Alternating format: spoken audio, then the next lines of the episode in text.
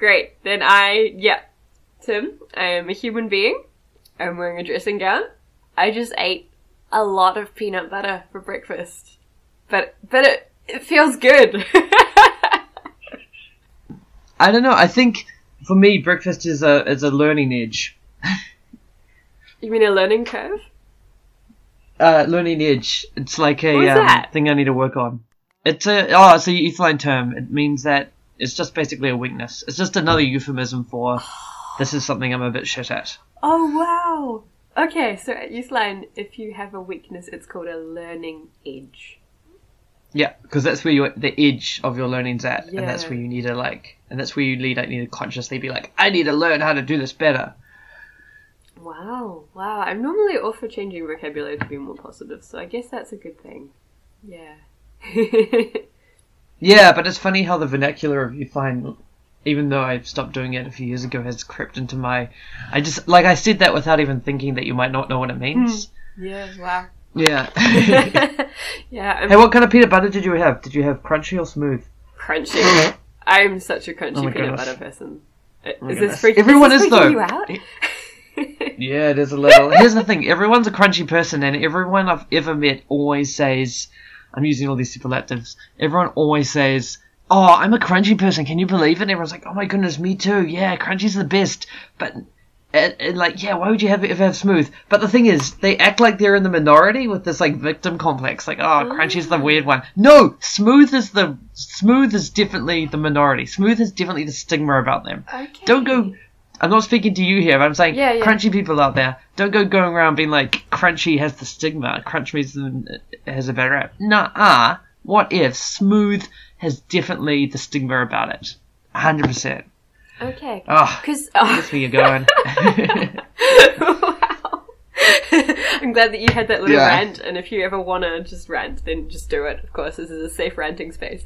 But you know, yeah, I because when you're in a social situation, when they're talking about this, when they're talking about crunchy versus smooth, and everyone's like, "Yeah, crunchy's the best." Yeah, man. I can't believe other people like crunchy too. It's so great. You can't go up and be like, "Well, actually, I like smooth," because every time I've ever done that, people are just like, "Ugh, you're such an idiot, Tim."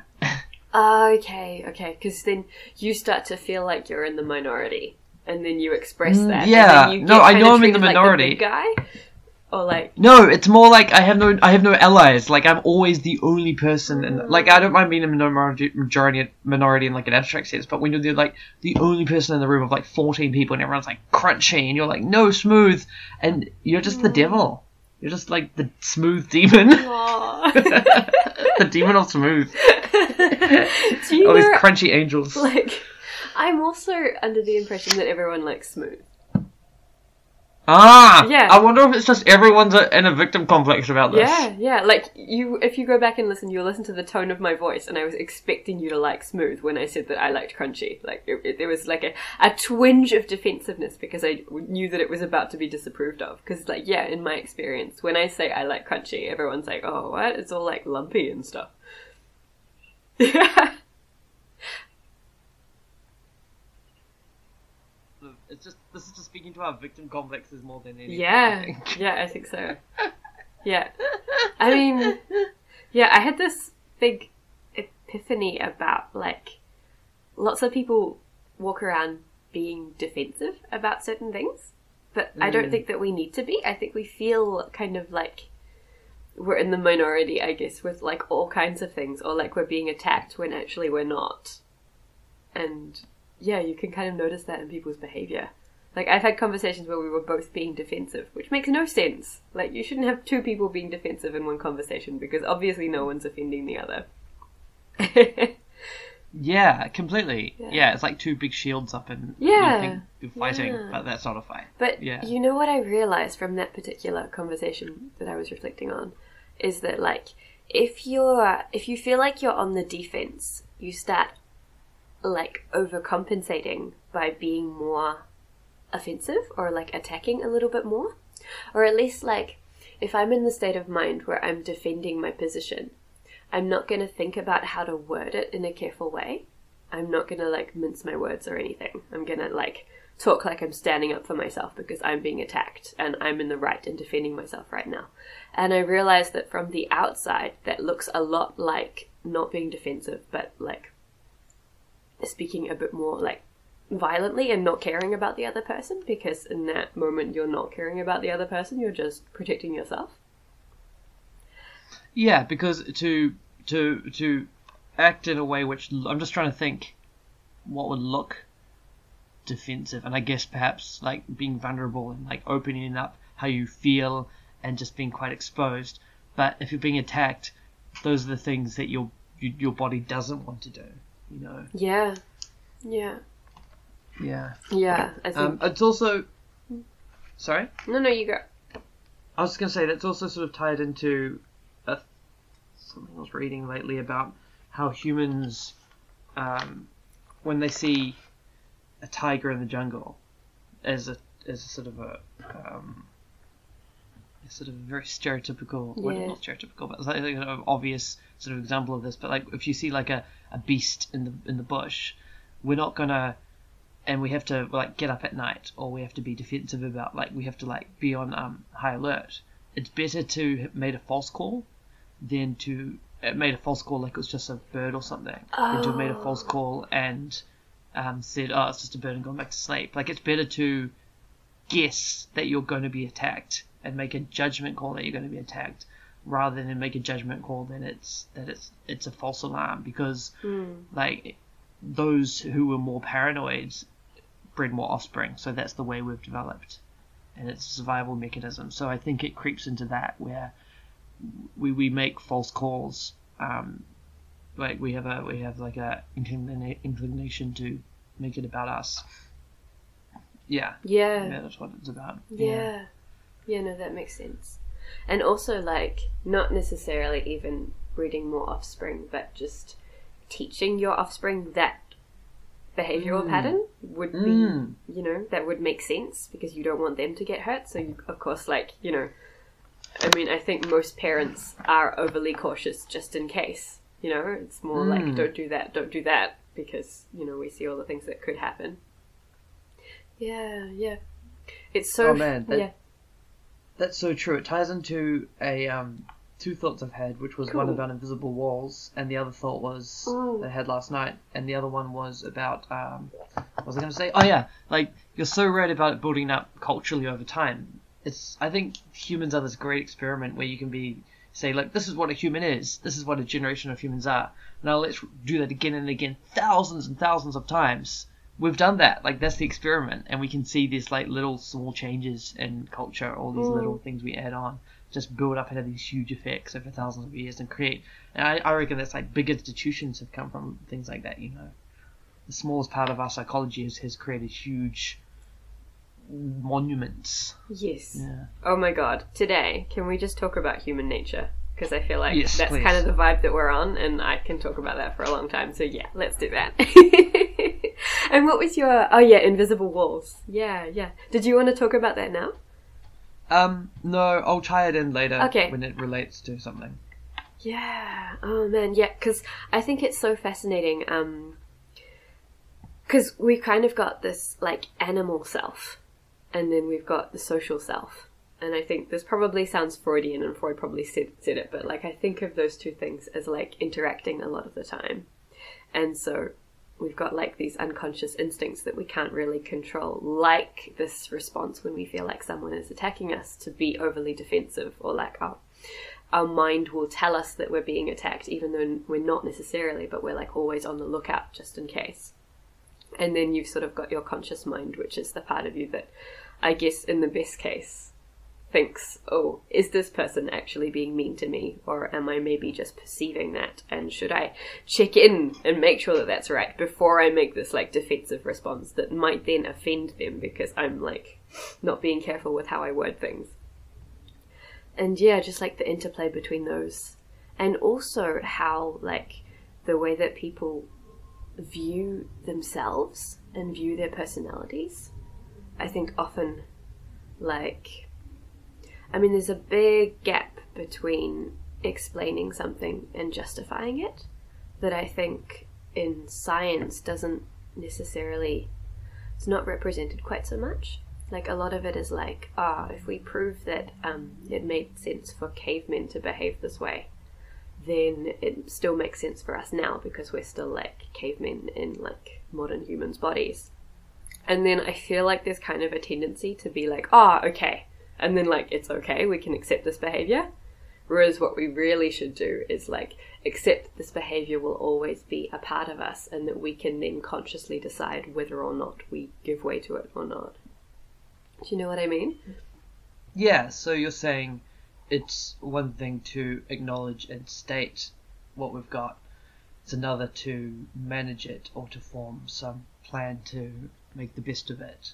And Yeah. people who talk about, oh, that's because we're all cavemen inside, Yeah. only go so far. They only go that far. They don't. They don't go a bit further, which is, and so we should do this to help it or compensate or this viewing it this way would be more helpful. They yeah. just acknowledge it as they label it as put it in the caveman box and therefore it's justified by itself. But we should really hold ourselves to a higher standard. Yeah, I think so. I think so. Yeah, I mean, you could argue, like, if you're going to use that argument, then we should all not be wearing clothes and we should be living in caves because, you know, clothes are unnatural. They're against our nature. And, like, you know, like, obviously we've changed so many things about how, ourselves from the way that the cavemen are, so we shouldn't actually be bound, I think, to any of their behavior. Mm, I And if- think Yeah? it's it's an impossible standard though. When I think we we will always realize and idealize more than we can possibly uh, get into habits of doing. You know, we can have these idealized visions of what human culture should be, but humans will never reach that mark. We'll never be able to, like, they'll always we'll always be able to imagine more than we can uh, act. Hmm. Hmm. Although, I mean, look at what we have now. That's more than people a hundred years a hundred years ago could Mm. imagine. You know, so like Mm. it might not be possible within this one generation, but it's still something that you can strive for and probably I don't want to say probably, but maybe Oh, achieve absolutely. in the future. over a long that's the thing time time is such a uh, it's such a neglected ingredient when people want to make social change because Mm. of course there's injustice now and we should change it now but if you if you're going to put the blueprint as or the standard as high as you know the most optimal human society ever and everything should be fair and equal and everyone is understands this and everyone's educated in this way and etc etc and and then we, so that's fine to have that vision. It's fine to have that vision in my opinion for the vast future. Like kids kids kids kids. But as soon as you hold that standard to now here and and in a way I, I agree we should have that as our standard now but we won't get we, we, cannot I don't think humans are capable as a whole to get there in one generation you Mm. know and to chastise people for not being there yet is just going to create disenfranchised you know opinions and class divides and just animosity and people get defensive as we're talking about and not quite Yeah. understand it you know Yeah, yeah. I think in some ways our beliefs are kind of molded and given to us. Like, I think it's quite hard to change your beliefs. Mm. Like, I know that we both changed our religion, but I think we both feel like maybe, well, I definitely feel like I was never really cut out to be a Christian, or like I was never cut out to belong to an organized religion just because I do think for myself too much and I value that, and that's part of my personality. Mm. So I Yeah, don't same. think that there are many opinions really that I've that I've changed. I think we're kind of born with a framework, and then like if you apply that to like social change over a generation, like it's not really going to happen. Like we can Oh, consciously yeah we can consciously decide that we want to change our minds on this, but then what we might do is then raise our kids according to our values, even though it's a little bit too late for us to really appropriate them. And then I mm. think that's why over a few generations, you know, things like being gay and anti-racism are not perfect now, but a lot better than they were like in our grandparents' generation. It's kind of because of that. Yeah, absolutely, and and that's why the philosophy of I'm going to try to make the world a little bit, teeny bit better, or uh, I think this change will be incremental, is a good way to sort of view progressive thought. It, it can, it Yeah. can, I think it does have to be time driven, and especially I, ah, it kind of grinds my gears a little bit when people go, "It's, it's 2016." You know, this should be changed by now Mm. because that kind of implies they. I mean, I like some of the sentiment behind it, and I'm, I've said it before, but I think it implies a, a lack of sense of time or scale because 2016 wasn't so. It's just a hundred years since like 1916, you know, and things were so screwed then Yeah. now. So I mean, you know, a hundred years is nothing in an evolutionary point of view. I mean. It's 2016. Yes, isn't it? A, isn't it just a flippin' miracle that we have, um, you know, a minimum wage in some countries? Like that's amazing. Like, that's you know, it's 2016. You know, can you believe it? We should sort of wonder if there's a way to say it or frame it so it's the opposite. You know, like Mm. rather than you know by now it should have happened by now. It should be like, well, can you believe we've done this already? And it's only 2016. That's it. It's only 2016. Hmm. Yeah. Actually, yeah, yeah, that's actually like a nice phrase. It's only 2016. Like, we've got more time to sort these Yeah. things out. it would be great if we could do them instantly, but like failing that. it's- yeah, yeah. I mean, that's, that's a total like, um, approach to growth and like personal growth and growth in a society as well is like, I don't think it's ever helpful to be like, you know, we should be better by now. Mm.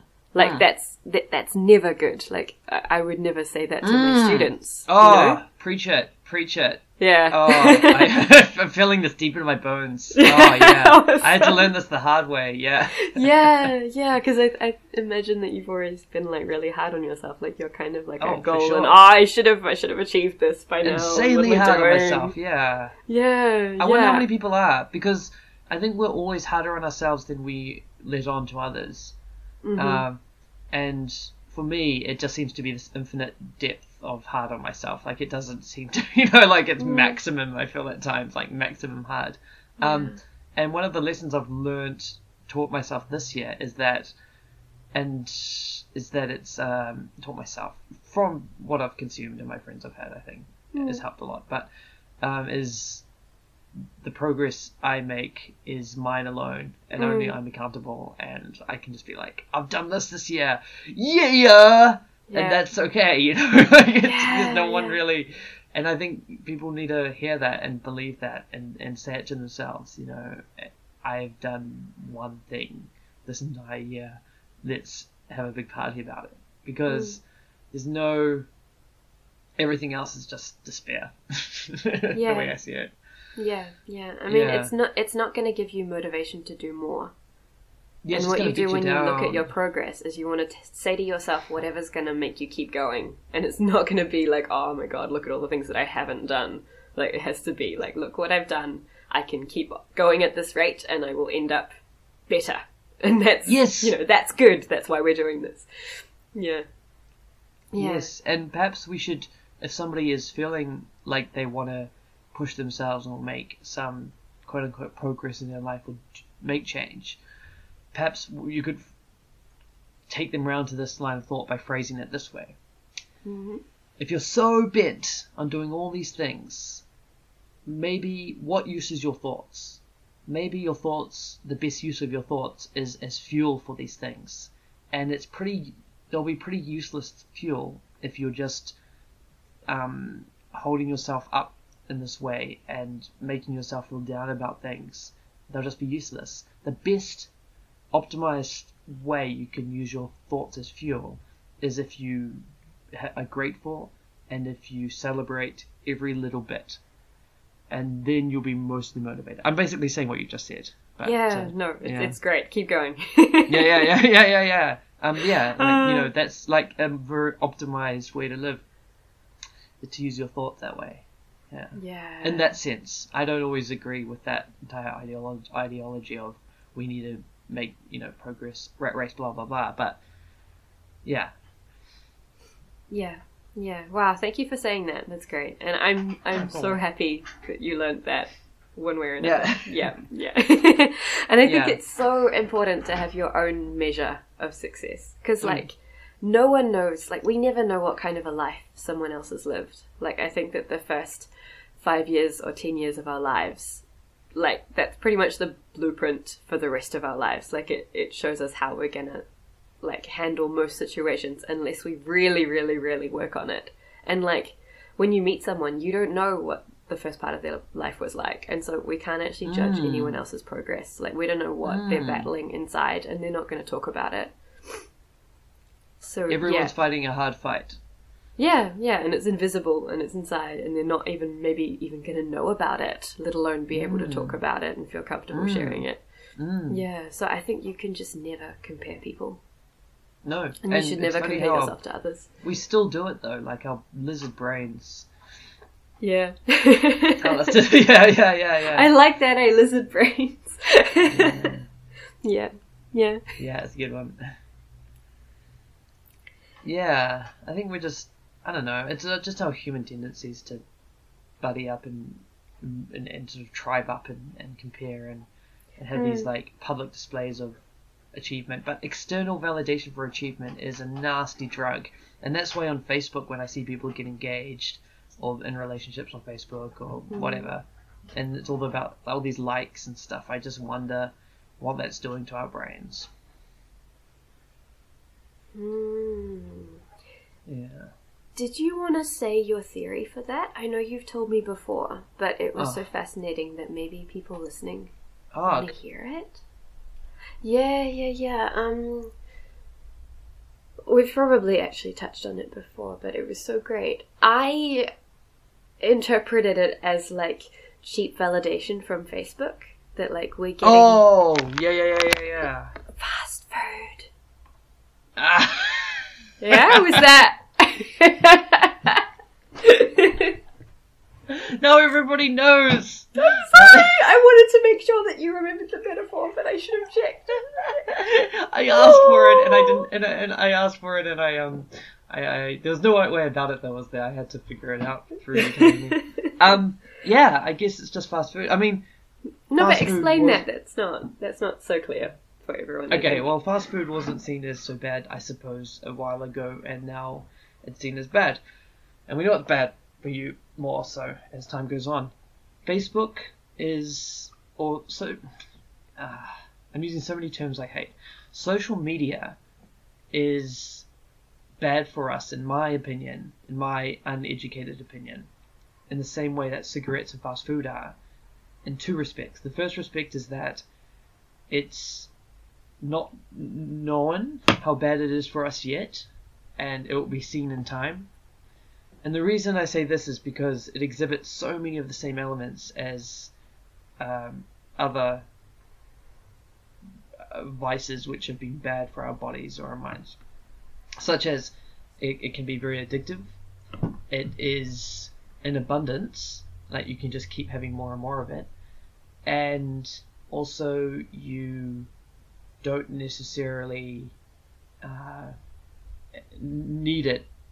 Oh, I was trying to say, you didn't need it before, and then you need it now, like cigarettes.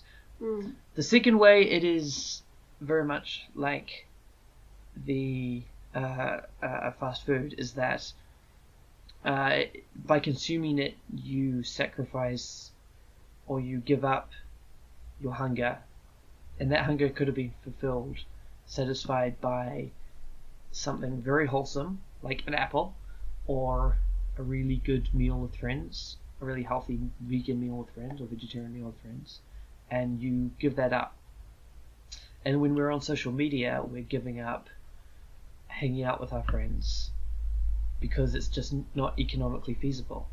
Later today, I'm going to catch coffee with a friend. It's going to cost me X amount of dollars on the bus, X amount of dollars for a coffee. This is all costs I don't need to spend.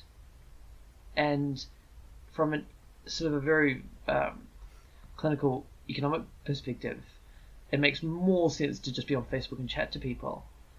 Um, but we have to step outside this economic rational model, or else we will all be empty inside. I don't know where I'm going with this. It's, like, I feel like I'm writing an essay like for a uni thing, and then I'm like writing a sentence, and then I don't know In where it's going. Yeah. In conclusion, reference, reference, reference. um, yeah, Yeah. but you know what I mean? Like, I don't know. Yeah, yeah. So there was I mean, there was this- also this I think you. the idea that our lizard brains kind of want us to be accepted Mm. by people, and so when we post something on Facebook and people like it, like we kind of like our lizard brain brains are happy about that and are like yes yes Mm. yes but like Mm. that's kind of like fast food in comparison to having like a really good friendship or like hanging out with your friends for an afternoon and that i think makes you feel good in your soul in a much deeper way that doesn't leave you like hungry five minutes later Yeah.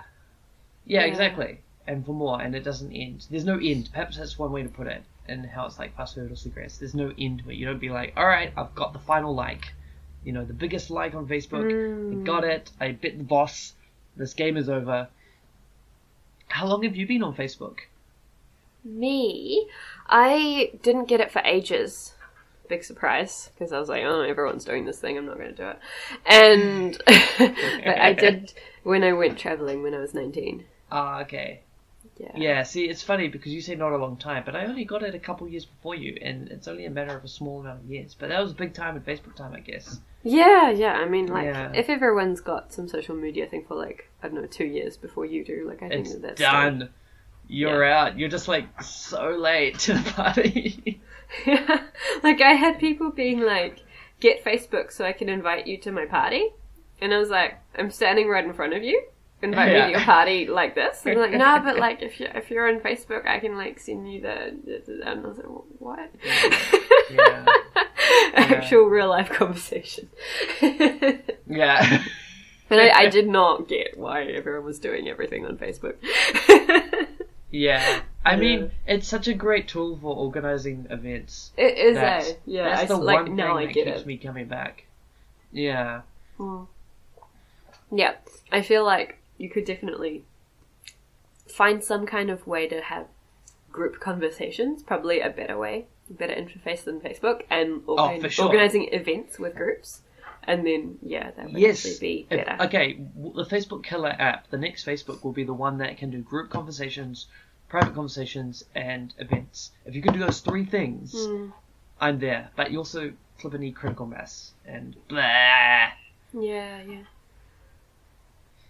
Hmm, yeah. I know there are some that are like theoretically not giving your data to people. I Huh? heard of one like years and years ago that was called um diaspora. How do you even say that Oh, word? yeah, yeah, diaspora? yeah, yeah, diaspora? yeah. Which is a cool name for a social media app. I just like the name. But Hmm. apparently that was like either encrypted or like, you know, the kind of things that like nerds like. Mm. Yeah, yeah. There's, I, I, from what I've been reading online, the next Facebook or the next uh, app to have critical mass is called Slack. Have you heard Okay. of it? no, no. Uh, and it's only got I I've heard about it so much, but I was very surprised. Not so much, but like only so much. But I was very surprised with how few people actually use it now compared to how much I'm. I'm, I've read about it, and what it- it's like only like 10 million people apparently, or something, maybe maybe around that many, and it's a basically a chat client for workplaces. So you've got group conversations, private conversations. It seems like that's it. I haven't used it. Maybe events and appointments, and that's it. And many many tech workplaces use it, and many you know like startups use it, and it's my um from what I can tell in Wellington, it's very big in the tech scene here. Um, Hmm. and apparently it's way better than Facebook chat and whatever. And that's sort of and here's the thing: it's like starting to cross the threshold of critical mass where people who aren't in workplaces use it or aren't, you know, techies. Um, so they reckon that will be the next one up, I guess. I mean, it doesn't really matter now at this point what the name is. If, if, if, if there's infrastructure online where I can chat to my friends and do events, then that's, you know, I don't really care what I use. Yeah, yeah, cool, cool. It's kind of interesting how like things like Facebook will catch on and become so popular, and then it will kind of begin to be seen as an addiction and something that you should abstain from and be like Yeah. proud of when you're not on, and Yeah. then like something else will come up and we'll be like, oh yeah, this is so much better. And then like that cycle will probably continue Yeah, again this for the this other drug. thing. Yeah, yeah. yeah, I think maybe it's just like that a certain amount of the population, or maybe just everyone to some extent, wants to be a little bit not mainstream. Of course.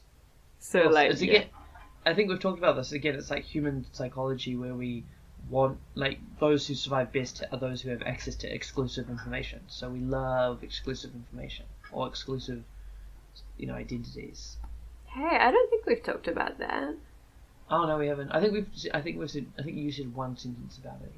Ah, Um, I, but- I don't remember. okay, yeah, I think that's why Gnostic religions are so popular, or the unknown is so great because you just don't okay. you know, like it, like our brains, our lizard brains make it more valuable. Like if there's a card on the table and it's like imagine if somebody wrote on two cardboard cards, and one is face down and one is face up, and you can read the one that's face up, of course, but you can't read the one that's face down. You're gonna want to know what the one that you want to. You're gonna. I think your lizard brain will will attribute the one that's face down as more valuable than the one that's face up. Mm-hmm. Hmm. Yeah. I guess it makes us feel needed, and then we feel like we're not going to be, you know, excluded. We're going to be valued. Mm. Yeah, Yeah. absolutely. Yeah. Yeah. And so when it's, I mean, I know, I, I mean, definitely in my early 20s, I was all about, you know, knowing the latest bands or going to the most coolest parties in a way that was beating other people in a way. You know, like, Mm. it was definitely a comparison thing where I was like, whoa, I'm going to this party or like, I listen to this music. They don't, they don't even know about it. But it got, it, its logical conclusion, it just it got me listening to like really weird music that only I knew, and then I couldn't feel cool about like nobody cared. Like it wasn't like Mm. like you have to. That's why ah. Do you mind my digression into the music a little bit, like in the Nah. music? Uh, okay. Because I think there's a critical. I think there's. I think I finally figured out in my way how why there's like an eco secondary market for music, and it also seems to have a critical mass. You'd think music would have like a center of critical mass, like popular music and such, and then everyone goes on their own little journeys.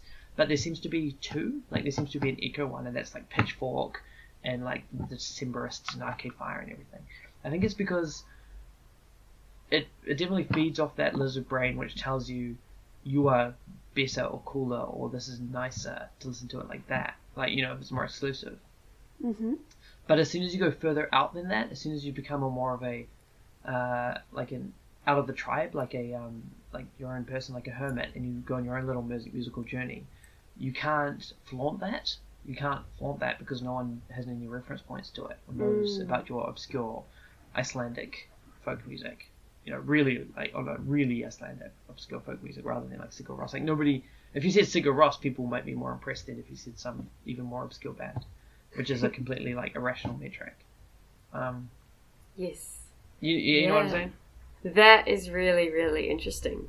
Yeah. Yeah. That like we kind of we definitely want to be distinctive because that sets us apart and it kind of gives us access to exclusive information. But if that information is too exclusive, no one recognizes it as valuable as well. So it's like Mm. there's this point in the middle of those two things that we're all kind of like trying to find our place, like which particular balance do we want to find for ourselves. Yeah, yeah. I've never thought about that. That's cool. Not either. But that makes sense, Yeah. right? Yeah, yeah. Yeah. I mean, it, it comes from that thing in human nature, which is also kind of always conflicting in us, I think, which is like that we want to be included, but we also want to be exclusive. Like, we want to be Mm. part of the group, but have our own identity. And Mm. quite often, these two things conflict in lots of little ways, and we have to make decisions. I wonder if it's because an optimal human place to be would have been in a tribe, but in like the upper part of the tribe. So you're still in like an ex- a group, but you're like in the in the like more better part of the group. Like maybe that's this the the the, the striving point in our lizard brains. I don't know. I don't know. I uh, I probably said this a thousand times, but I I kind of see something different. I think um, it feels good to have a sense of identity as a human. Like it kind of gives us warm fuzzy feelings. Like I get warm fuzzy feelings when I like fill out a profile on a website and then I can look at it, Mm. and then I'm like, oh yeah, I wrote, a, wrote like a list of the books that I like, and I wrote the things that I enjoy doing, and then it's like all of me on a page, and it just makes me feel happy that I can be, that I can like contain part of myself on the page and then see it, and you know, it just it just makes me feel good, and I think that that. Uh, I think that's a lizard brain thing because it doesn't necessarily make sense. And I think it's because we feel good when we have identity. Because the n- most healthy way to feel like you have an identity is to have really good friends who see you for who you are and feed that back to you. And they'll say things like, oh, you're so funny because blah, blah, blah, or like, oh, you're such a kind person because of this thing that you did.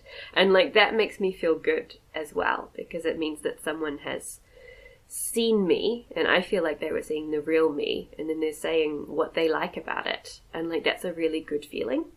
And I mm. think that what we do is we get those two things confused. So like we're designed to enjoy having an identity because one way to get identity is to have it said to you by the people that love you. And I think yeah, all of these other like external things that we use to kind of give ourselves an identity is kind of placeholders for that and easier ways of doing that without having to open up to people or without having to actually, you know, make really good friends. So, yeah, I think we confuse one for the other, and that's why it makes us feel good. Hmm. Yeah, so your model is the most optimal, one of the most optimal ways to feed these needs is through a close camaraderie with certain people. Like a small Yeah. tribe or a small, or like uh, close friends. Yeah, yeah. So I guess like I guess the difference between what I was thinking and what you said is just like not necessarily being um valued in the tribe because you know something that other people don't or because you're like a powerful figure, but just because you are respected in the tribe just like anyone else is. Mm. So like you're not necessarily at the top or near the top, you're just in the middle of a lot of people who approve largely of what you're doing. That that's also a Mm. good feeling than having a position of power. Hmm. And that's where you like to be, or that's where you feel like most people thrive. Oh, well, obviously, I'm projecting what I like on everyone else. so that's definitely where I like to be. That's like, that makes me feel really happy. Like, I don't want to be the boss ever of anything, but if people like appreciate what I do in the same way that they appreciate what everyone else does, like, I'm, I'm pretty happy with that. Hmm. Yeah, I'm just thinking to certain friends I've had who have expressed what you've expressed in different words and using different, Okay. different language, but have said that they would rather be, say, like a leader or a boss, or they find it uncomfortable being in that area and they would rather be at the council table. Um, and they struggle with that because they also might be like a, uh, a heartfelt, thoughtful person who who has a lot of love for being being with everyone else, but they're they often phrase it with guilt, like they're giving into a vice to want to be a leader or to be somewhere else in the Oh. tribe. Yeah. And I think certain friends of mine view me as a thoughtful confidant and someone they can talk to about these things. So I've had a couple people come up to me and be like, Tim, like, they might see me as someone in this group in the fields picking berries or whatever, and they're like, Tim, I, I, I, I wonder if they say it to me as, as if they're looking, asking for my approval, like, am I still a good person even though I'm, you know, making these decisions to put me over here. Hmm. Mm. Hmm. Yeah. Yeah. I mean, is it oversimplifying to say that we're just kind of, you know, that we're given a lot of messages that we should be trying to be a leader, even if we're not comfortable with that role? Hmm. Oh no, I don't think it's oversimplifying it at all. I think it's that's Hmm. fair. I mean, the, high, the high school I went to, its whole motto was servant leadership, and it was all about making every single person a leader. That's. Did they realize that that's not going to work? Yeah, it doesn't work logistically. I remember just everyone had so many roles in year thirteen, and it just made no sense. Like it was just like Yeah.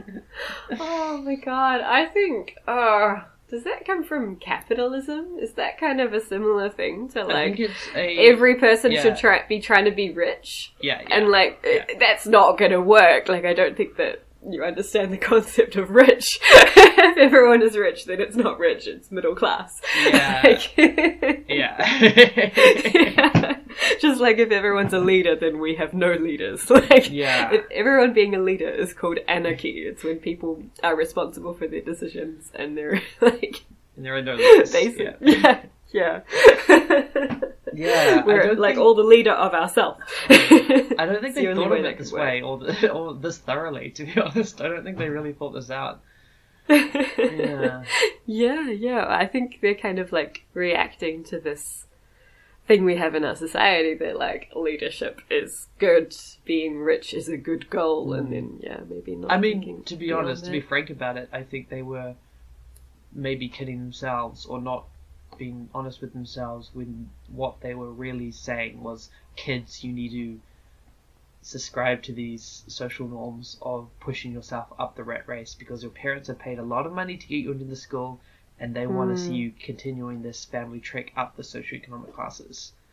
Um, yeah. Not not without love, like not to be like they don't mean Yeah. to be. Nobody's overtly or consciously being malicious about this, but that's that was sort Yeah. of the thrust of it. Yeah, Well, we associate that with happiness, you know, like these parents who want Mm. that for their children. Like, I, I don't think that it's a good thing to push your children.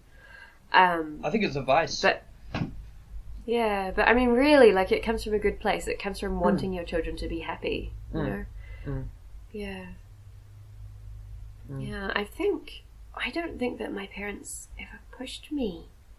Like, I'm, I'm really happy about that. I remember, I, like, vividly remember my, my mother saying that I could do whatever I wanted after school. I just had to finish school. Like, that was the one thing that she required of me, and after that, it was like my own life. Mm. And yeah, yeah, I think that's the best thing that you can do as a parent is be like, you know, I'll, I'll be here to support you no matter what, but you do your thing, you know? Mm.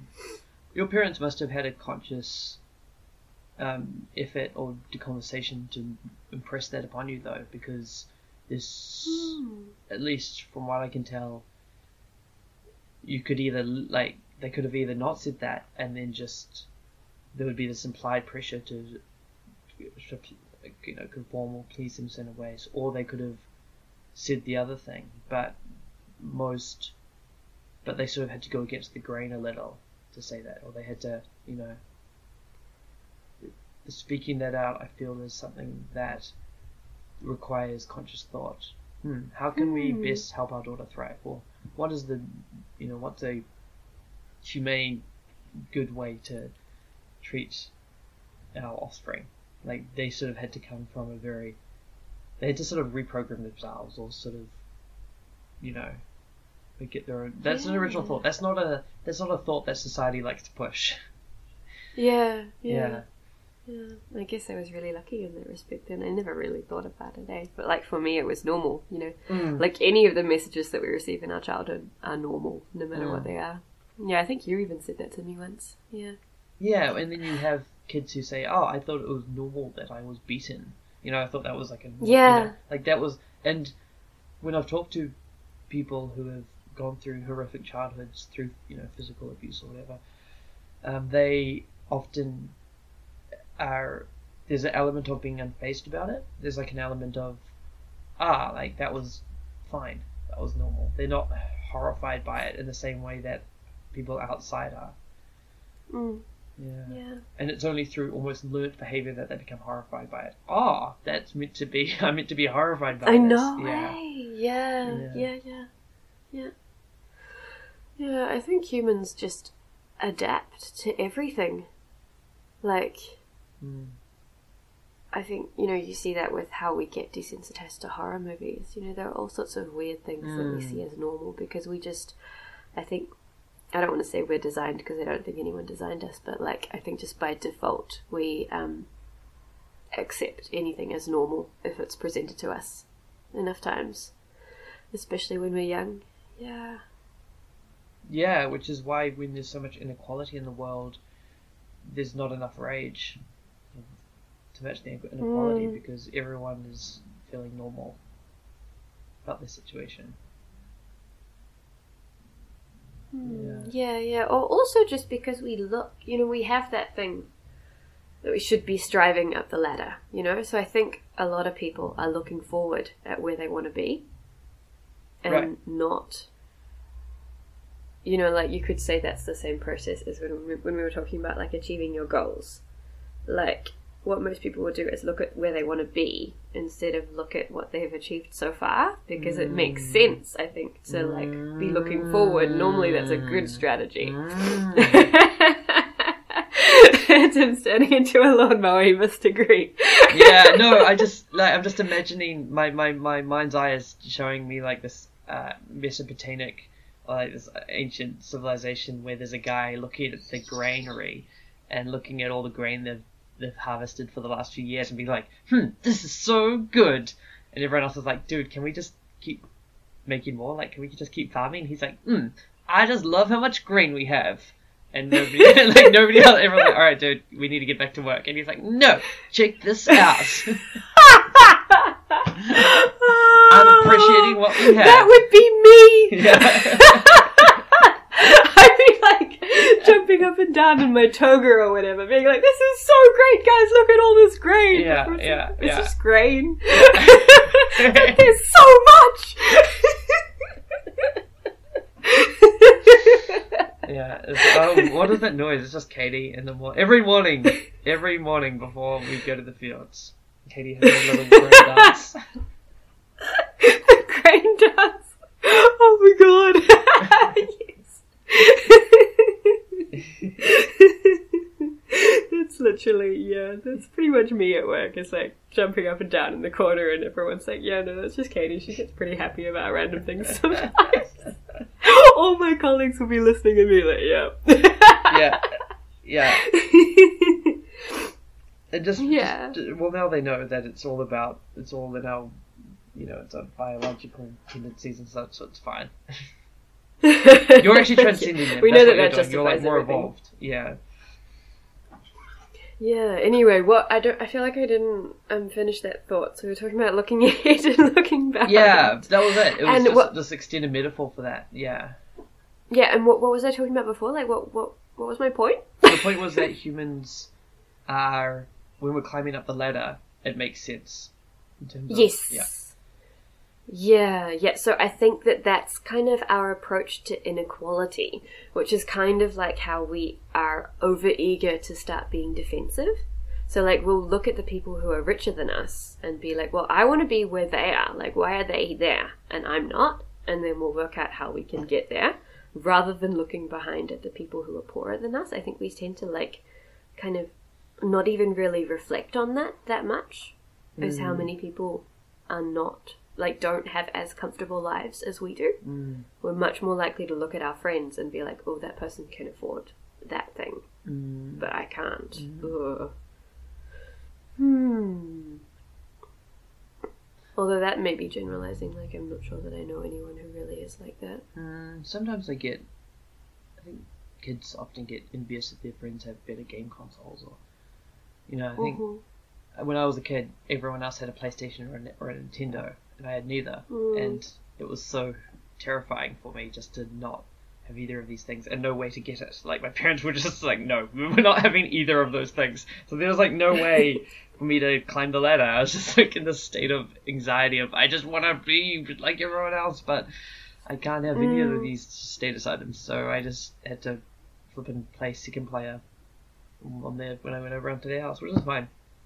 But I, that's just like an example of, I guess, just my anxiety of not being. But that's, I sort of learned, I think, as a child to contain my envy. And for instance, this is an example. I recently splashed out and bought a USB game controller. So it's just like a PlayStation controller for my computer. So now I can play video Hmm. games on a game controller on my computer, and it feels much more like a video game than a pokey little keyboard. And I get to play all these old 90s games, um, download them that I, you know, didn't really play. Like I'm playing Crash Bandicoot right now, the first one. Anyway, my point of that is that I am so stoked about that. That pr- this little this little fifteen dollar controller gives me so much happiness in my life, and it's so awesome. And I'm getting like I'm so stoked about it. Like sometimes I just hold it. Like on the bus, I was just holding it. They're incredibly ergonomically designed, right? Like they feel good in your so hand. good. I'm holding one right now. Um, and even though it's a cheap knockoff, like a cheap knockoff in 2016 is still a very good controller. My point is, is Mm. that that's Yeah. a in my mind I've consciously pushed myself to being absolutely uh, so so happy, so happy with like the cheapest things because I know Mm. that one it's a it's like a um, counterforce to all the bitter envy you can get into when you get into that whole rat race to find Mm. your own happiness and to really like congratulate yourself on these little pleasures, um, especially when they're cheap. And but they they and I know it provides actually like so much happiness to me. And two, um, uh, it's like when you live in a world of oh, like they're playing better video games over there with like a PlayStation Four, and I'm not. That that what use are those thoughts? That's just going to provide me so much unhappiness. But if I'm playing my little controller and I'm playing some 90s console game on my laptop at perfect full speed, mind you, and it's all that's that's so great. As long as I just forget that there's PS4s out there and there's like 20 years of game development, I can have the greatest time. oh. yeah. well, in some ways, like that's maybe a lesson that your parents taught you or that you Mm. learnt from your childhood Mm. was like they didn't buy you the most expensive thing now, but you're able to get it now 20 years later, and it's theoretically giving you as much pleasure as it could have done It's back the then. one light in my dark days. yeah. Yeah. Um, what else was I gonna say? Yeah, I think that there's also, like, there's a certain satisfaction to be gained from playing games from the 90s 20 years after they Mm. became, you know, like went out of fashion. Is like, I think that you're getting a tiny little bit of satisfaction of, like, look at me being distinctive. Yeah. And I think. it's like the whole um exclusive information thing. Like, look at me Mhm. being Mhm. different. Yeah, absolutely, for sure. I can Yeah, acknowledge yeah, like- that. I waited like 10 years to like Nelly Furtado, and then when I did, it was awesome because everyone else had stopped, and then you get to be the person that like puts on Turn Off the Light on a party and dances because it's actually a super awesome song, It's such a which I couldn't admit to myself at the time. It's, it's amazing. Like, I like it just like normally, not even in like an alternative. Yeah, I'm gonna like No, what was popular no, 10 no, years ago, but like, it's a good song in its own right. I could talk about that song And- for a while. Really? We've never talked about this. Yeah, because okay, one, it's a, I agree, agree, it's an amazing pop song. Two, do you remember how big it was? It was huge.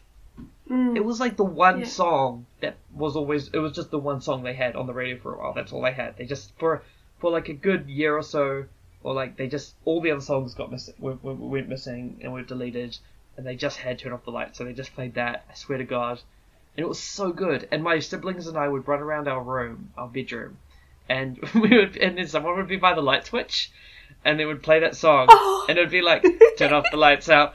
And then the light would go off, and everyone would dance in the dark. Oh, that's amazing. Yeah. I think, yeah, if you ever want to like branch out socially in Wellington, you should make that a thing.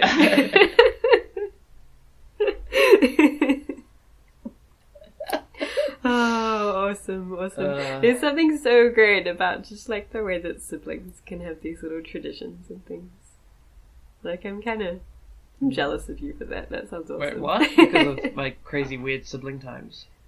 Yeah. Yeah. Yeah. Oh, we were weird. we had some. If any of my siblings listen to this, they'll agree 100%. We were just like, we had a strange sort of sense of humor that we all shared, and weird, like Mm. deep in jokes and strange games we'd play.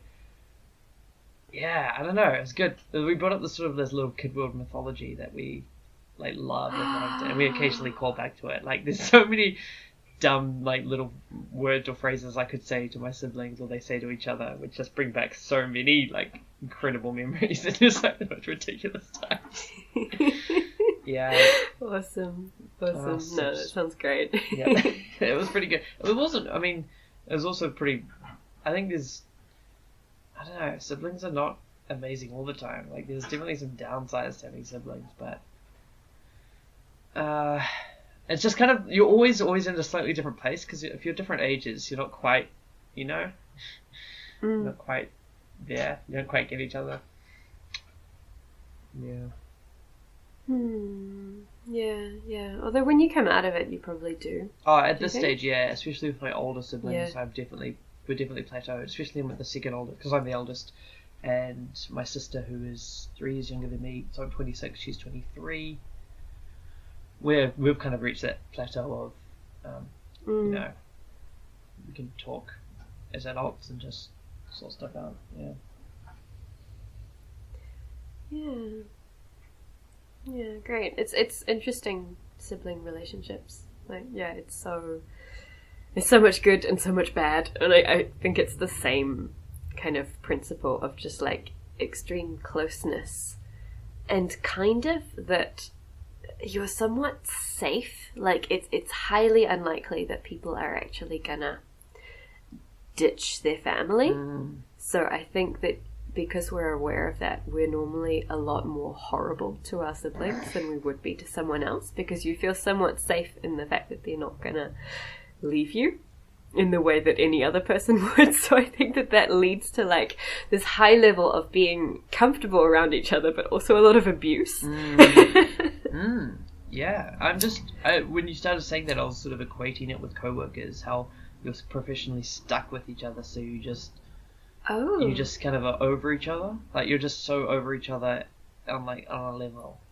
You don't have to try with them so much. You'll just you will see them again on Monday. So you know, it's fine. You don't have to Hmm. yeah. Um yeah, but you're right. There's a lot of you know, there's a lot of safety with family, and I think when people get married or when people move into each other's homes, they often have different conceptions of what that relationship will be in terms of are we now totally safe that we can just you know fart and talk crap and abuse each other like family members would, or is this Mm. still going to be a special relationship where um, you know, special in the sense that it's different from my relationship with my siblings, and we don't have do some things, or we, we, we, we have a different, you know, tent behind stuff.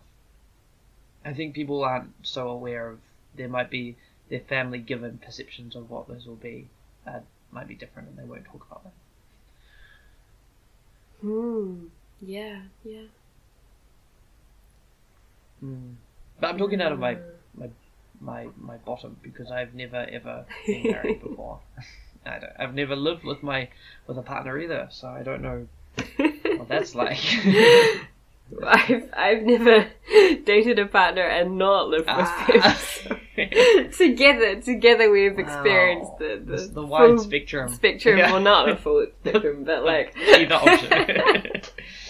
I think we feel like exactly the same. Of like there's this exclusive club of people who have experienced a particular thing and we haven't, and like that's how you feel about living with a partner, and that's how I feel about just like not living together and like doing things together and like looking forward to seeing someone because you don't see them every day when they get home from work. Mm. And like I'm really curious about how that feels and, and navigating and how I'm going to react to like it. you've got your separate home or your separate life more, and then you've got your Yeah. life with them more, and there's like a balance there, and you get certain parts of perhaps being single that you wouldn't get. Yeah, I think it's Mm. definitely to do Yeah. with the cards that I was saying, like a card that's face down and a card that's face up. The one that we've experienced Mm-hmm. is our face up card, and the other is the face down card, and our brains are attributing that as more valuable. Oh, yes. Mm. Yes. Wow. That's Ah, what's always I know that's what's driven me to always try new things and new experiences is it's always been the face down card. Like whenever I've tried to like move, change countries or, or tra- traveled or you know indulge myself in different experiences. That's because I've always wanted because my brain is just like, what is it like? Mm. Everyone else has done it. Yeah. Yeah, yeah, yeah. Even people who are like, Yeah. dude, trust me, Tim, it's not worth it. Like I remember when my friend started getting drunk for the first time, they're like, Tim, it was dumb. Like my friend got really drunk and had a terrible, you know, they got really hungover. Just got stupidly drunk and they're like, and I'm like, oh, I've never been drunk before. What's it like? And they're like, oh, it was just weird and horrendous, and now I feel awful. I wouldn't recommend it. And I'm like, no, you don't understand. Nothing you can Mm. say, even if you say it's like going to be the worst experience, and I know it's going to be the worst experience. Like I have this thing inside me which is like, but what? I have to try it. I have to have it for myself. You know. Yeah, yeah. Ah, do you know why that's interesting me right now? Because we talked about like fight or flight and how like you see a tiger in the woods and you assume that it's going to be a lot more dangerous than it might be in reality. And what you're just describing now is like the opposite of that. Like you've got some unknown thing and even though evidence is pointing to the contrary, you're going to assume that it's going to be really good because it might be. Whereas with the tiger, you assume it's going to be bad because it might be bad, and you mm. should prepare for that. Isn't that interesting? I've never thought that's about like a that before. strange parallel. Yeah, that's like a quirk of. Yeah, it's like a mirror image. Yes. So cool. Yeah, and so now I'm thinking, like, what what is different? There must be something in those situations that's also parallel that's going to create those two different responses. Oh wow, my brain just went the bonkers. you said that. Braingasm. Yeah, I did like a braingasm for that. So thank you, Make a sound thank effect. you for the braingasm. Um, did Yeah. you say do sound effects or no sound effects? Yeah, make the sound effect of your brain gasm. Can you oh, still do it's it? gonna be weird. All right. Yeah. Uh,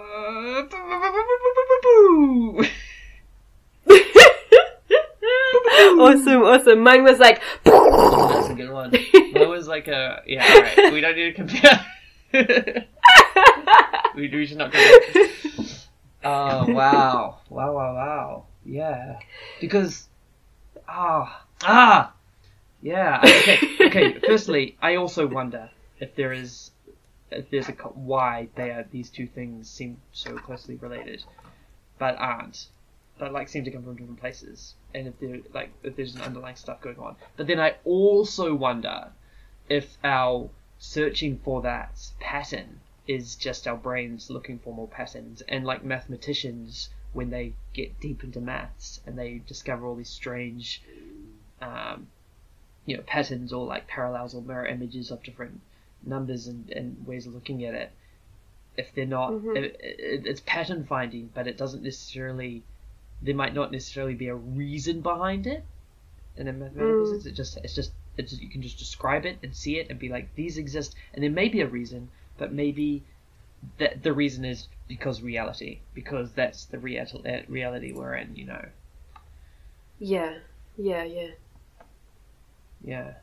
Like sometimes I wonder if maths is. I'm. I'm not. Don't worry. I'm not gonna. I don't think there's much conversation fodder here, so I don't want to derail us too far in this direction. But the thought I had when I had my brain gasm was that when you said Mm. what are like what's the reason for these two things, my brain went all to all these places and then got to maybe mathematics is describing God, or not God, but maybe maths is us like digging into these underlying structures of the universe that are beyond reality, and it it is as close as we're going to get to digging down to to what's really going on and why we're here.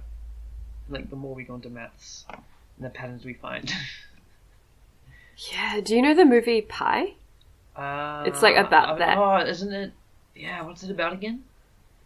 It's like I think it was filmed quite cheaply, so like it's all black and white on like kind of cheapish cameras and things, and it's about this mathematician guy who's trying to find the kind of the laws behind the universe. So like those like equations. I think is it called chaos theory? There's the idea that um there's like an equation that describes a lot of the patterns in the universe, and that if you find that out, I guess theoretically you could predict anything that's going to happen. Oh, that's uh, the grand, really the grand unifying theory. Okay, okay. Yeah, well in it so he's like searching for this pattern and Mm. like he ends up kind of with his computer. It's a bit of a fantasy, like it's not like it's not really possible, but he ends up like putting elements of nature into his computer or just like the computer starts turning I think it starts acting like a hive of bees, and there's like this wax coming out, or like there's this idea that his computer is mixing with Oh, nature, so and cool. that that allows that completes the formula. And then he has all of these people that are running after him, like people who want to use it to predict the stock exchange, and there's these Jewish people that like are trying to find the key to God, and like all of these different people are really interested in what he's doing, but he's also going insane as well, and like his brain is kind of can't quite handle it and is like shutting down on itself and things. And I think it's this idea that like it's not clear, but my interpretation was that he was like um coming too close to understanding things that maybe we're not supposed to understand mm. and like if you kind of you sort of start to melt down if you come close to like the barriers that are in our understanding because I don't think that a system is designed to comprehend itself in some ways. Like we're designed to carry out things, but we can't really know what our place is in something external. Yeah, I don't know. Mm, yeah. That probably didn't make any No, sense. no, it, it, it, only, it only doesn't make sense in the sense that our universe doesn't make sense. Like you, when we start reaching the level of, um, is there a meaning behind it? Is there a meaning that we can comprehend behind it all, or is there not?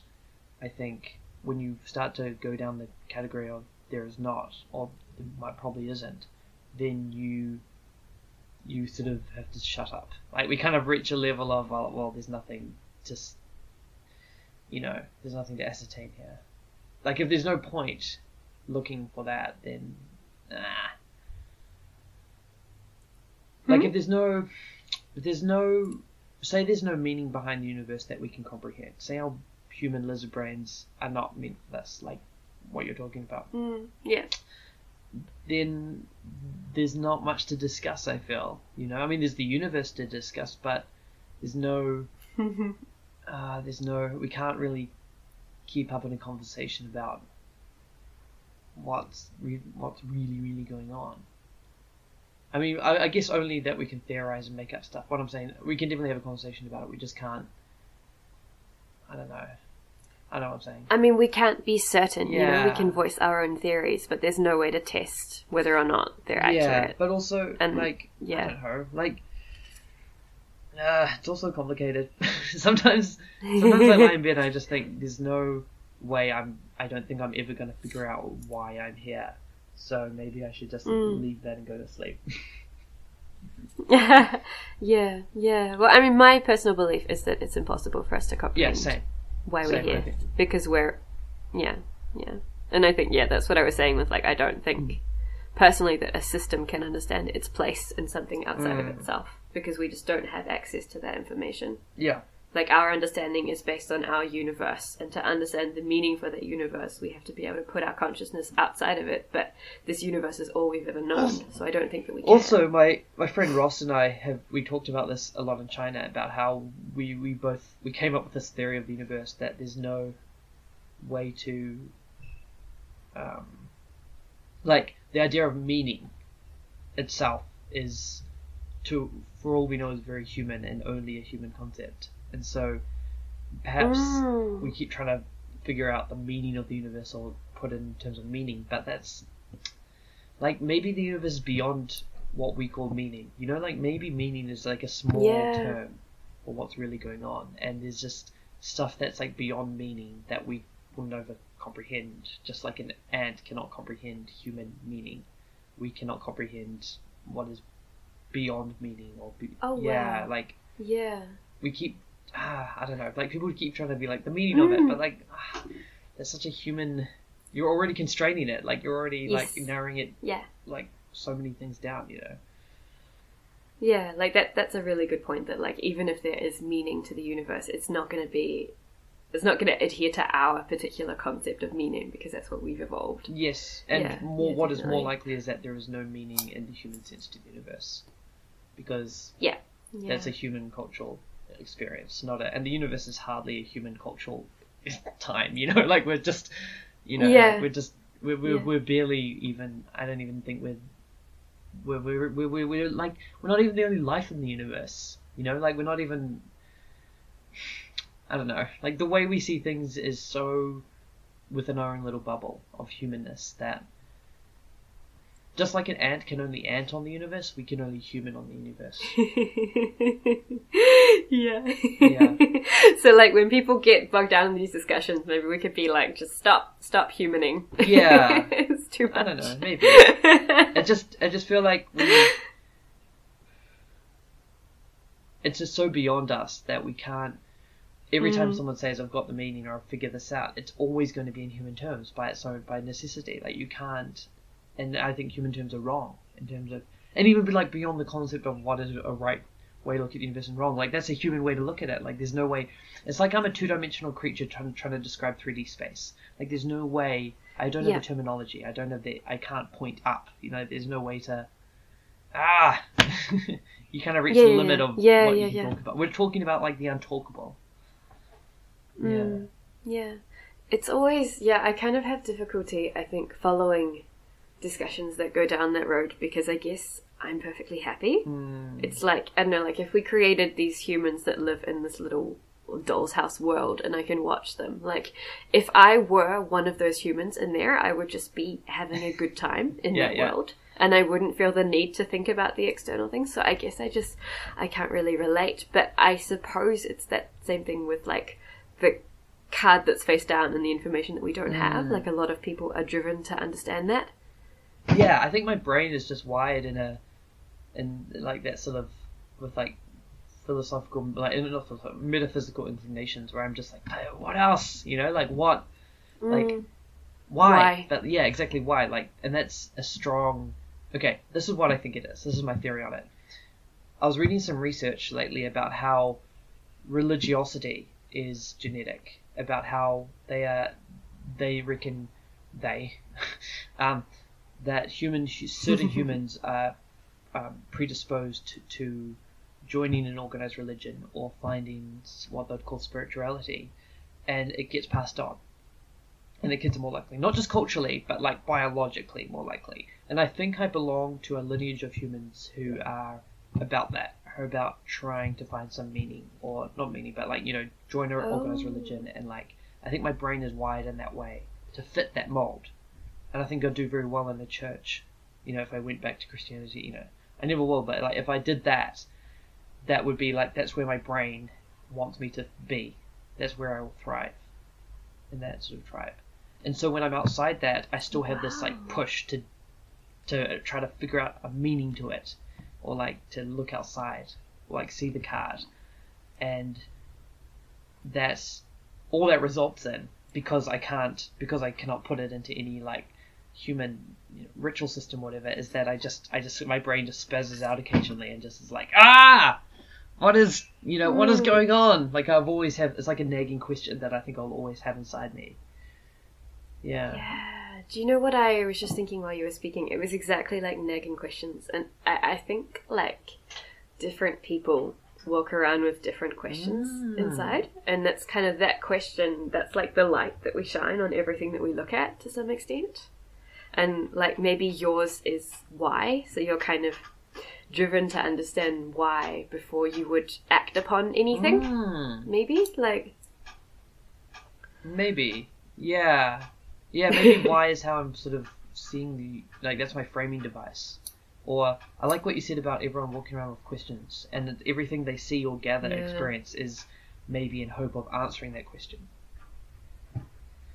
Yeah, yeah, yeah. Or just like when you observe something, what questions do you ask yourself about oh it? that's a good one And I think there are like, there are different things. Like, a lot of people are sort of like, is this good or bad? Do I approve of this? And I find that I can't really relate to that. Like, I, I don't decide if things are good or bad. When I look at something, I think, why did this happen? And how can I improve it? Mm. Like those are, I think, my questions. And so that means that um, I think I'm kind of quite analytical and abstract in that. Like I am wandering around asking myself why, but it's a different type of why to these people that talk a lot about the meaning to the universe and these like philosophical questions that to me are not helpful for my life just because that's not the type of thing that I feel the need to reflect on. I'm more like, okay, well, we're in this universe, and how can we make it as good as we possibly can? And I'm going to do that by understanding how we got this way, understanding what we can change to like go in a better direction. But yeah, like there are lots of different questions I think that you can ask yourself when you look at the world. What do you think yours are? Mm, I'm not sure. I think other people would be able to, in a in a weird paradox way, I feel like other people would be able to see that more than I would. Um, Yeah, we, yeah. we all would see each other's more than we see ourselves because we're inside it. We're inside the system. Um, I think. Mm, mm, yeah, yeah, I, yeah. don't know, I think mine is definitely. Ah. ah, I just I can only almost put it in relation to the relative, like how I see other people in a relative way. I've got some friends who would be would be repulsed from a conversation like we're having, and would not understand it and see it as completely meaningless and completely um I mean completely um like n- not prag- Not yeah useful. unuseful like not pragmatic like not like Mm, just waffle you know just like complete crap like there's no mm, way to like what's the point? and i would say the point Yeah. is i'm enjoying it so that's enough but um they uh they wouldn't get enjoyment out of it i guess and they don't it's like the Yeah. flipping time uh it's like analyzing the party versus being in the party like i seem to enjoy more Mm. analyzing the party than being in a party so yeah. I think s- some people would see it different, and it's not to say that we're like like people who analyze the party are better or you know doing it wrong. Oh, no, if not at all, being in the party is way better than analyzing it. Like I understand I that know. objectively, that's way better. I dream of being there, but also yeah. like there's no. It's not like you know you're not like it's not even like. It's just different flavors or colors. Like I don't think it's. I don't think there's one Mm. right way to go about life and one wrong way or one's better. Yeah, Yeah. better for different No, people. definitely. And I mean, yeah. And if we're all like going through life asking different questions, that means that together through communication we can arrive at a much fuller understanding. And that's a good thing. Like, I don't argue that everyone should look at the world the way that I do. Oh yeah, absolutely not. That'd be yeah, terrible. I love. Yeah. Yeah. yeah. Everyone would just be jump, Yeah. jumping up and down about the grain, and then there'd be no more grain. yes. and then the next day there's like no grain, and they're like, what just happened? Oh, yeah, yeah. Yeah. No, it's great. I love how, yeah, so many different types of people in the world. yeah. I think my thing with like analyzing parties is that I kind of, like, I can enjoy this party or I can enjoy this party and analyze my enjoyment of it and analyze what I'm doing. And I think for me, that gives me knowledge. And the idea is that that will improve my party experience and everyone Mm. else's party experience if I want to improve theirs in like all of the parties in the future. Mm. So in some ways, I will trade my absolute enjoyment of this party in favor of enjoying the analysis, and it's an investment in future. Ah. Which is your question, which is how do I make the world better? Yeah, yeah, like that. I think you go through your day tomorrow and notice what questions you're asking. Like if you're looking at something, I think even questions pop up. Like I can look at like a cushion or I can watch the sky for like five minutes. And those are the questions that I start to ask myself, like without even thinking about it. And I think you'll notice, like I started thinking about this because someone said to me, Katie, you always like you always ask why something is the way it is. And I hadn't noticed before they said that, but then after they pointed it out, I noticed it in my mind all the time. See, I just Yeah. have I just ask, am I good enough, and do people like me? Like that's the that's sort of the Mm. like Yeah. neurotic, extremely neurotic, egotistical way I look at the world Mm. often. It's just like, am I good enough? Like I've started a new job, and one of my primary concerns are, do my coworkers find me acceptable? Like, do they like me? Um, am I doing my job good enough? Mm. You know, um, and I think that's, I mean, it's very human, and we all have that in us. Um, Yeah. and I know that's not quite what you mean when you say like, what do you ask? But sometimes I- No, no. I mean, all, all questions. all questions, are no, questions. no, that's yeah, not- I think it's different to me, but like, Yeah, I think that's, like, what my- I was expecting.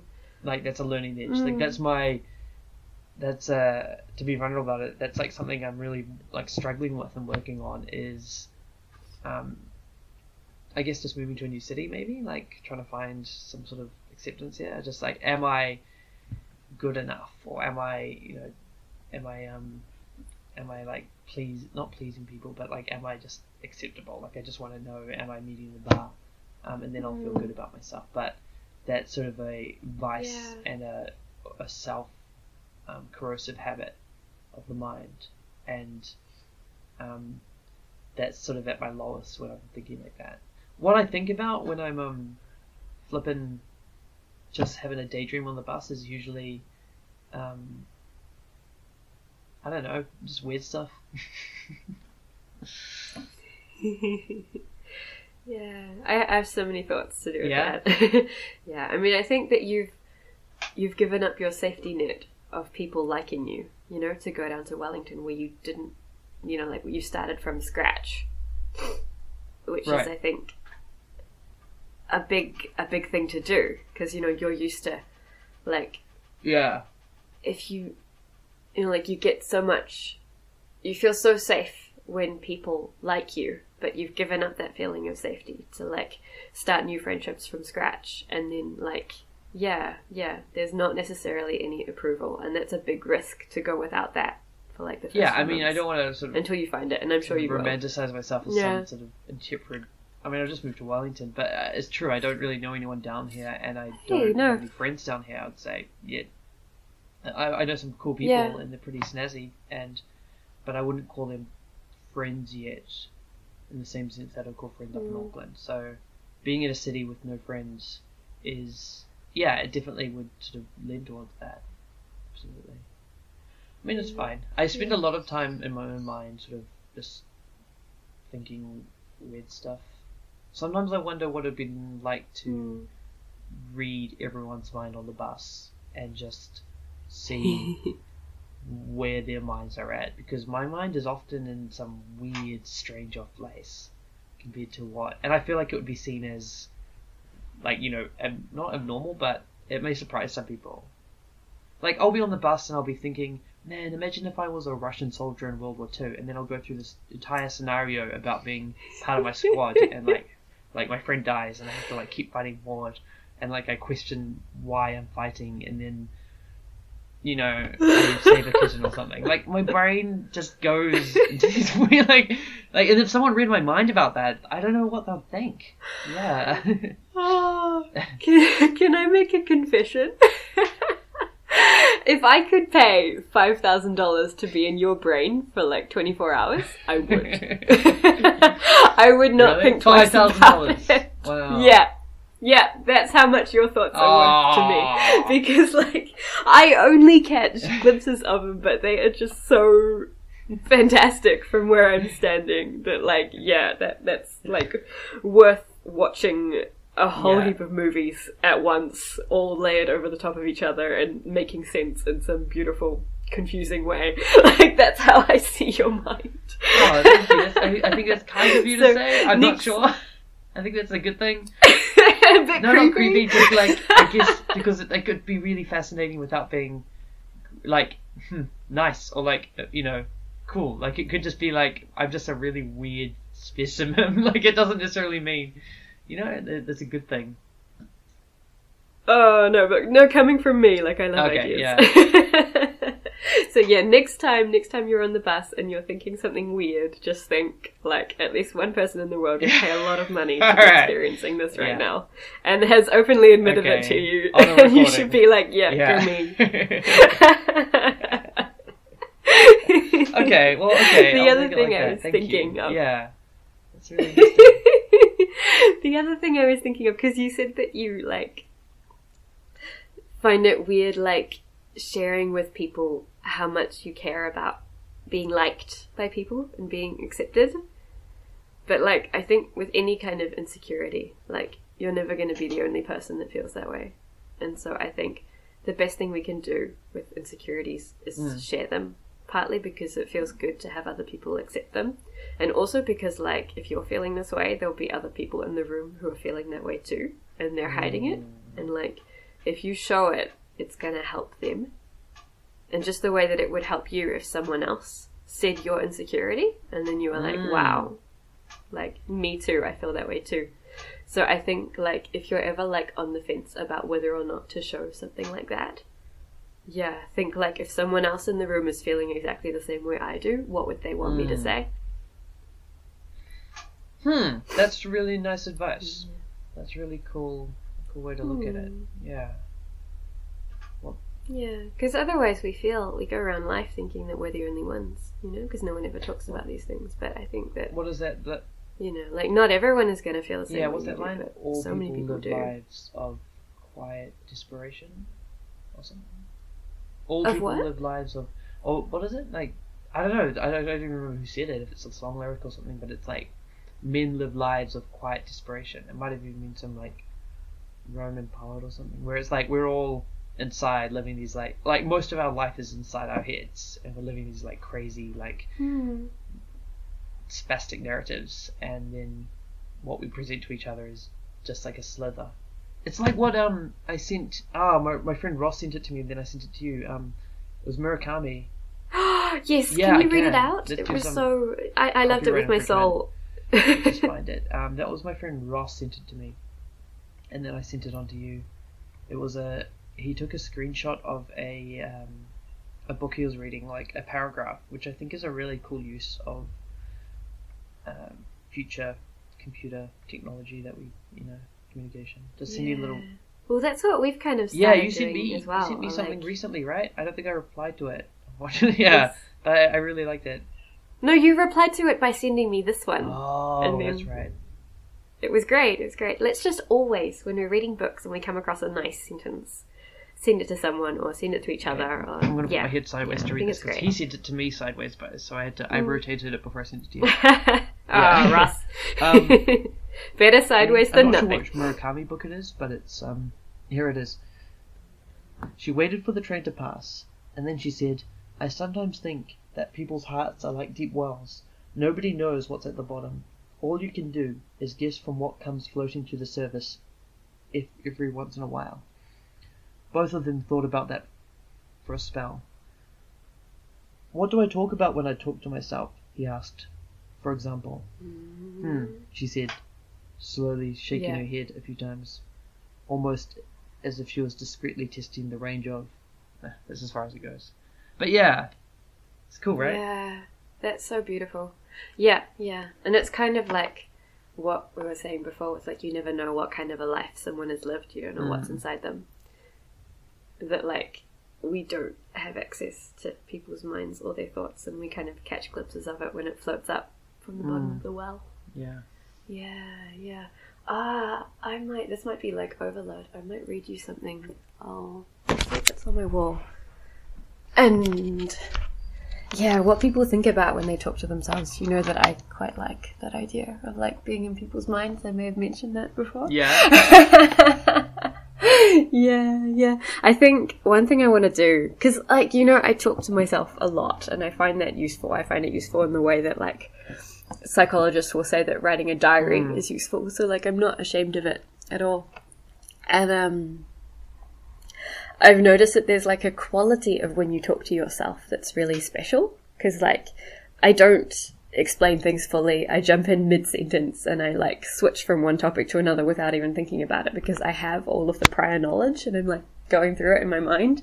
And I think that's really special. It's kind of like just like raw communication. Mm. Like it's coming from me and I'm not filtering it for anyone mm. else. And like that's fascinating to me, that idea. Yeah, for sure. Did you say you're going to read something out? Yeah. I know, I'm looking for it. Okay, so this is from like my favorite website, which our friend Craig told us about at a party, which is the Dictionary of Obscure Sorrows. And it's these words that actually exist and the most beautiful definitions you can imagine for like all of these quite specific ways of feeling sad or like little melancholy epiphanies that you can have. and some of them have videos, which are really cool too. But this one just has a definition, and I'm going to read it because it's kind of a bit like what we were saying. So the word is Gnossienne, Gnossienne. It's kind of like Gnostic, but French and an adjective. And um, yeah, it is a moment of awareness that someone you've known for years still has a private and mysterious inner life. And somewhere in the hallways of their personality is a door locked from the inside. A stairway leading to a wing of the house that you've never fully explored. An unfinished attic that will remain madden- maddeningly unknowable to you. Because ultimately, neither of you has a map or a master key or any way of knowing exactly where you stand.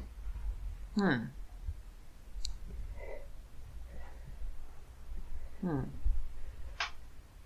Thoughts? I think it's so great, just like the idea that we don't fully understand ourselves. Other people see us externally, but they don't really see us either. And it's kind of like if you go trying to understand someone, it is like having like yeah, I guess just walking through a house in the dark and not knowing where you are. And like we can kind of catch those glimpses of things, but like we never know where to fit them inside and like this map and it's all really confusing, but it is this beautiful thing that we can explore in the dark. Yeah, I'm not sure if I have much to add to that, but I, I really I, I like the, like the imagery about like the keys. Yeah. Yeah. But yeah, I'll put a link Mm, to that website because it's it's quite it's quite lovely. Yeah, I- I don't- I don't remember. so I, I like it's filled with definitions like that that are just so so poetic and beautiful images and things and like actual thoughts that I have never really put into words but have definitely experienced. Yeah. Are you needing to Yeah, go soon? I'm about to Is head that off. why you're being Well, quiet now? sort of. Yeah. Okay. Um, not because I'm quiet, but I just got into a deep thought pattern for a second there when I was listening to what you're saying. Um, put it on the link, link it on the Ah, blog, Nice. um, and I'll have a read over again. But yeah, I have to. Get, I'm heading. You know, like as we've been speaking, I've written a massive list of things that I still Oh, wanted to no talk way. about. okay, we might have to save that then. I know, I know. I don't think we ever will though. I think this will just go into the soup of things that I've like of like thoughts that I've had while talking to you and will never quite voice or like will end up voicing at an extremely later date in some other context. And I'm just gonna have to let them go into the wind, just like these sort of hopes that we have that never quite eventuate.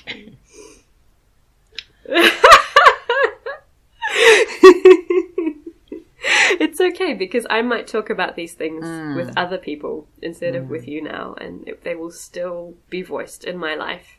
And I wouldn't have got to them without this conversation that we've just had, which was incredibly, incredibly inspiring. Yeah. So yeah, and I think nothing to because be you've sad now about. We should only be you've written them thankful. down, they now next time we talk, you might be surprised about what comes up or what comes up based on what people have said to you in response to them. Oh wait, can you say that I'm just again? saying when you have conversations um, about these things that have come up, um, what how people respond to them might provide some new thoughts for you to talk to me next time. Yes. Yeah. Yeah. You know, I like I've I've started to cultivate the strategy, the social strategy of like cross pollination of ideas. So like when I talk to someone, I'll say my ideas on something or like ask them what they think and then I get their ideas and I take that and I have another conversation with someone else and I do the same thing and then I end up collecting all of these different people's ideas and then sharing them with each other and bouncing their ideas off each other.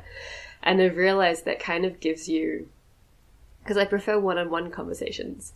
But if I do that, then you get some of the advantage of having a group conversation, like different perspectives, but also in a one-on-one situation. Mm. Optimal, Yeah, optimal that's what I do now. yeah, I've, I've clocked it. I thought about this. I thought about how to make it better, and that's that's what I've Yeah, arrived and you'll at. sacrifice the optimal state of Anyway. one conversation a little so that the next can be better. Yeah. Yeah. Okay, so I really want to. I really want you to think about what questions you ask yourself about It's good what you to see leave us on. and get, my, get Yeah. back to me on that. Cool.